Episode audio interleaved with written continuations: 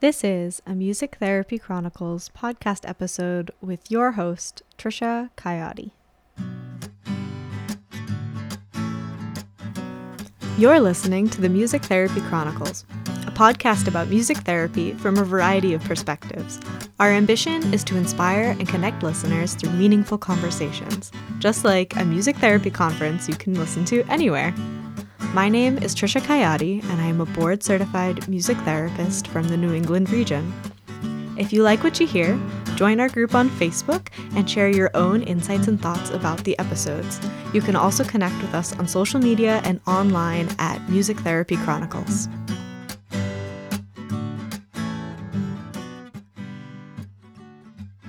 Hello and welcome or welcome back to the Music Therapy Chronicles podcast for this very special 150th episode. Um, I can't believe we're at 150 episodes. At every milestone, I feel like I say that, but thinking about 150 of anything uh, is a very large quantity. And actually, there are more than 150 episodes of the podcast out because some of them are unnumbered. But I digress. Thank you for being here for episode 150. This is going to be a Q&A, ask me anything episode where some of you wonderful listeners sent in your questions on Instagram, on Facebook, um, email, you know, any way you could get in contact with me. And I so, so appreciate that. If you're not already following Music Therapy Chronicles on social media and you're not on our newsletter, um, all that good stuff, then please take a moment to do that so that you can also get involved with things like this. I appreciate every person who took the time to ask a question. I will be as thoughtful as I can be in my answers and I'll try to get to as many as possible. But first, the usual housekeeping things. If you're enjoying the show, please consider leaving us a rating and review. That really, really helps the podcast be more visible so that more people can find this content, um, can learn alongside you, can gain the insights of the awesome people we have on. And yeah, I really appreciate your support. And again, follow us online and on social media so that you're up to date on everything and we can interact with you over there. And lastly, if you're looking to take the next step, I guess, in your listening, if you want to earn CMTEs for listening to the show, you can check out our pod courses over at mtpodcastcollective.com. We currently have three pod courses from the Music Therapy Chronicles entitled Personal Development is Professional Development, Intervention, Inspiration, and Expansion and music is your superpower. And alongside those pod courses are five other amazing pod courses from other music therapy based podcasts. So I really hope you'll check those out over at mtpodcastcollective.com. All right, let's get into these questions in no particular order. Um, I guess I'll try to order them in a way that will make this conversation flow or this this monologue, I guess, flow. Um, but yeah, no particular order for preference or anything. So the first one is what is your music therapy origin story? So this is a great question. It's always interesting to hear how people got into music therapy. Uh, and I recently did a interview with Brian Lacasio that'll be coming out soon on this show, and then the reverse, my episode on his show will be coming out that's Voices of Music Therapy. So I recently, um, well, basically, you'll be able to hear this story elsewhere too if you want a little more in depth. But um, my music therapy origin story. So I didn't know what I was getting into when I chose music therapy. And honestly, I didn't really even know that that's where I was headed. Uh, in high school, I had decided that I wanted to do something music related, wasn't really sure what that was going to be. I'd always thought I was going to be a teacher, but um yeah, you know, music education didn't didn't sing to me, I guess as much as I wanted it to, no pun intended. But I also was a competitive swimmer in high school. I also swam on Club USA teams and I, I ended up swimming into college. And that was a huge deciding factor in what I went to school for and where I went to school. I'll take a step back though. So, when I was looking at colleges with music programs um, and with the potential to continue swimming, my father actually found Marywood University and said, Hey, they have uh, music and they have a swim team, and they also have this thing called music therapy, which is something I had never heard of. Uh, so I kind of did some research, I guess. I, but anyone who knows when you're trying to explain music therapy to someone, especially a 17 year old, 18 year old, a lot of it went over my head. So I kept the course. I stayed the course, I guess. And I distinctly remember one time my private lesson instructor, I was so fortunate to be able to take private lessons through high school. Uh, she was talking to my high school band director and said, Oh, yeah, Trisha's going to go to school for music therapy. And I remember thinking, I am? Like, I don't remember saying that that confidently or that assured or having made that decision, but something about the way I talked about music therapy must have um, reflected to her. And then she mirrored back to me that I was really excited about this. So, uh, again, because of the swim team, I ended up going to Marywood University. I learned a lot there. I so much wish I could go back and redo my undergrad and just soak up even more. Do some things differently, experience some things exactly the way they happened, and yeah, a lot of lessons happen in undergrad, right? So after that, I did my internship at a state hospital and ironically had no interest in working with psych for my entire undergrad, but that's where I ended up in my internship. And now, many years down the road, uh, mental health is where I find I light up the most and what I enjoy doing the most. I've been a traveling music therapist for my entire professional career, and so that has allowed me the opportunity to continue working with a very wide range of folks, a uh, very diverse caseload, and every year I kind of refine it a little more to um, work with my strengths, I guess, and and my energy levels, and uh, where I can be in places I can best serve. And I find that those mental health settings are really where I love to be. So more and more each year, I recognize how much that internship shaped me and continues to shape me, even though. Uh, at the time, the internship can kind of feel like a means to an end. I don't know uh, how many people out there listening felt that way too. But yeah, it can kind of feel like, hey, just got to get this last step done so I can get my life started. At least that's how it felt for me. And I am so grateful that the cookie crumbled the way it did, that I am here, that I did end up going to school for music therapy, observing my first music therapy session and falling in love with it, and that I get to continue to grow within and alongside this profession. So that is my music therapy origin story. The next question that came in was snow blizzard or sandstorm. and uh, this was on an Instagram story where I had posted a video of my window at the time saying, "Hey, send in your questions." Again, if you're not following on on social media, do that so you don't miss these things. Uh, so I think they were either asking what was going on outside or they were asking my preference. I'm not sure, but in the video, it was a snowstorm happening outside, so definitely snow. And then my preference for a snow blizzard or a sandstorm would definitely be snow.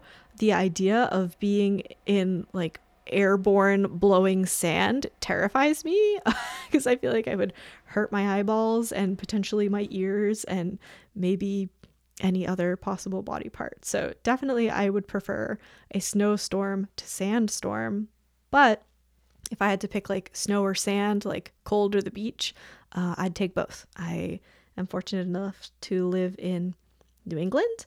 I am close to the mountains, I am close to the beach, and I have the wonderful privilege of experiencing all four seasons, and I enjoy each and every one of them when they come around annually. So, thank you for that question. All right, this next one's really good if you could choose one thing that is your music therapy superpower, what would it be and why? So, um, obviously, this gets me thinking about hey, what are my strengths? What am I good at? And I, of course, am going to say everything with humility, but great question. My music therapy superpower, I think, is kind of um, something that I would like to think transfers into my everyday life, but of course, some people are going to disagree with this, but that is connection. I feel like a lot of the time when a client is really struggling to make connection elsewhere with peers, with other staff, with any type of therapy or medium or interact with anything, um, I feel like I can usually get through to them. That could be me, that could be the music, it could be a mixture of both. But I definitely think that that is the superpower of music and also just something myself as an individual. I am not afraid to be silly to get people's attention and to break down some of those walls. I definitely use my very dry sense of humor and, um, fortunately, a lot of the students in particular I work with, they don't necessarily know what to do when someone is just so darn sarcastic with them. And so I feel like that that vulnerability sometimes gets gets them to open up a little bit too.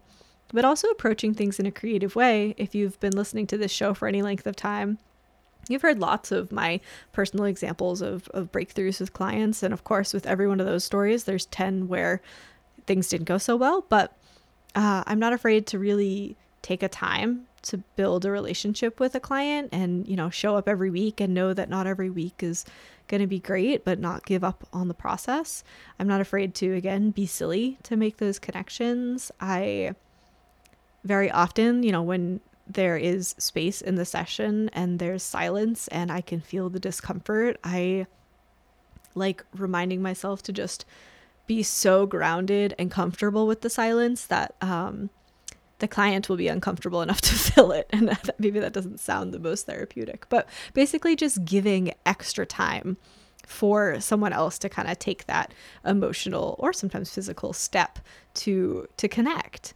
And of course, music is a wonderful medium for that. I think that music is obviously our superpower for everyone. Um, I have a whole pod course called Music is Your Superpower, but we can connect so deeply, so intimately, and when approached correctly, so non threateningly with the music. There are so many students I work with who just need to be able to self express and you know, art's not doing it for them, or they don't have the space in other classes to do creative writing the way they wish they could. But in the music, they can get so deep so quickly.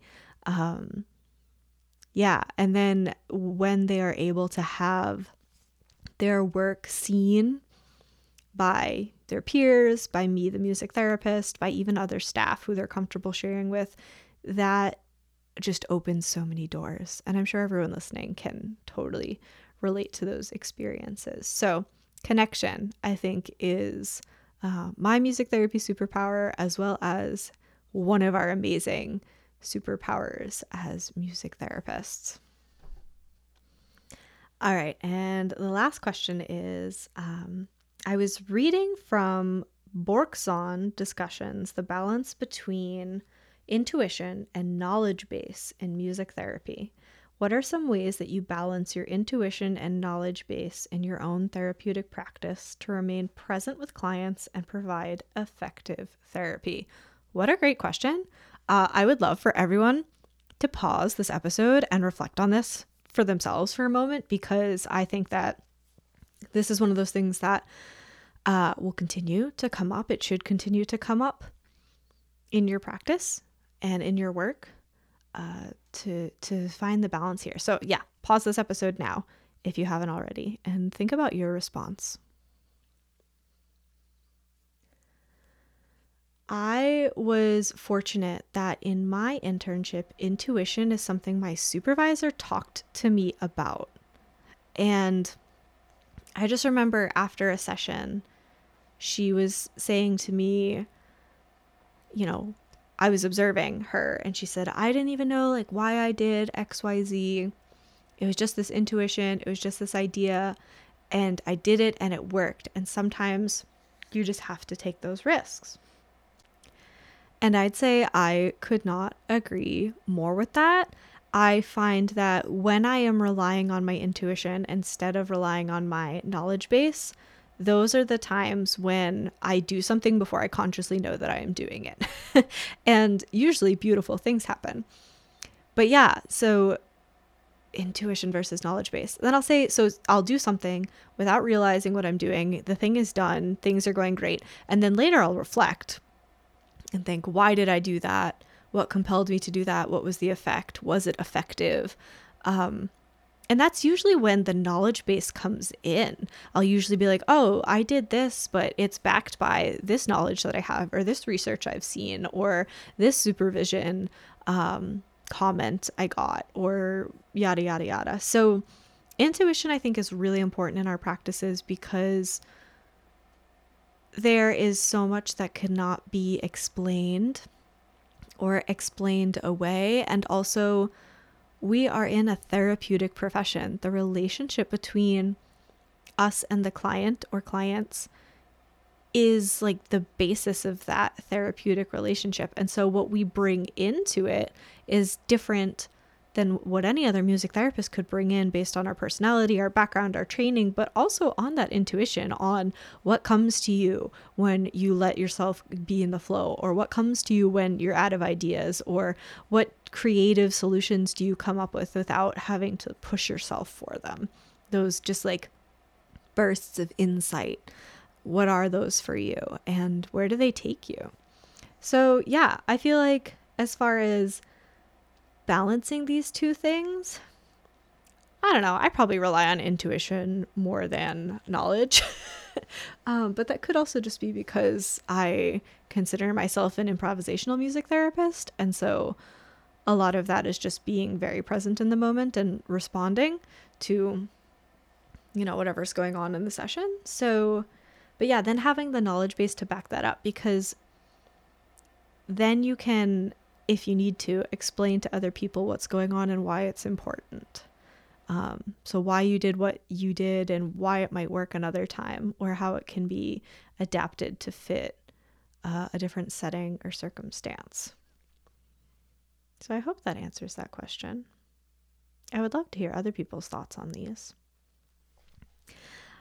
All right, that's it for today's episode. Thank you so much to everyone who sent in questions, who uh, responded on social media and everything. Thank you so much for listening to this episode and tuning in each week to hear me, to hear the guests, to support the show. I so, so appreciate it. 150 episodes in, and um, as you know, if you've listened to the past few episodes, I'm pivoting, but I'm not at a place where I'm ready to put down the podcast. I don't feel like it's run its course or that I'm burnt out from doing it.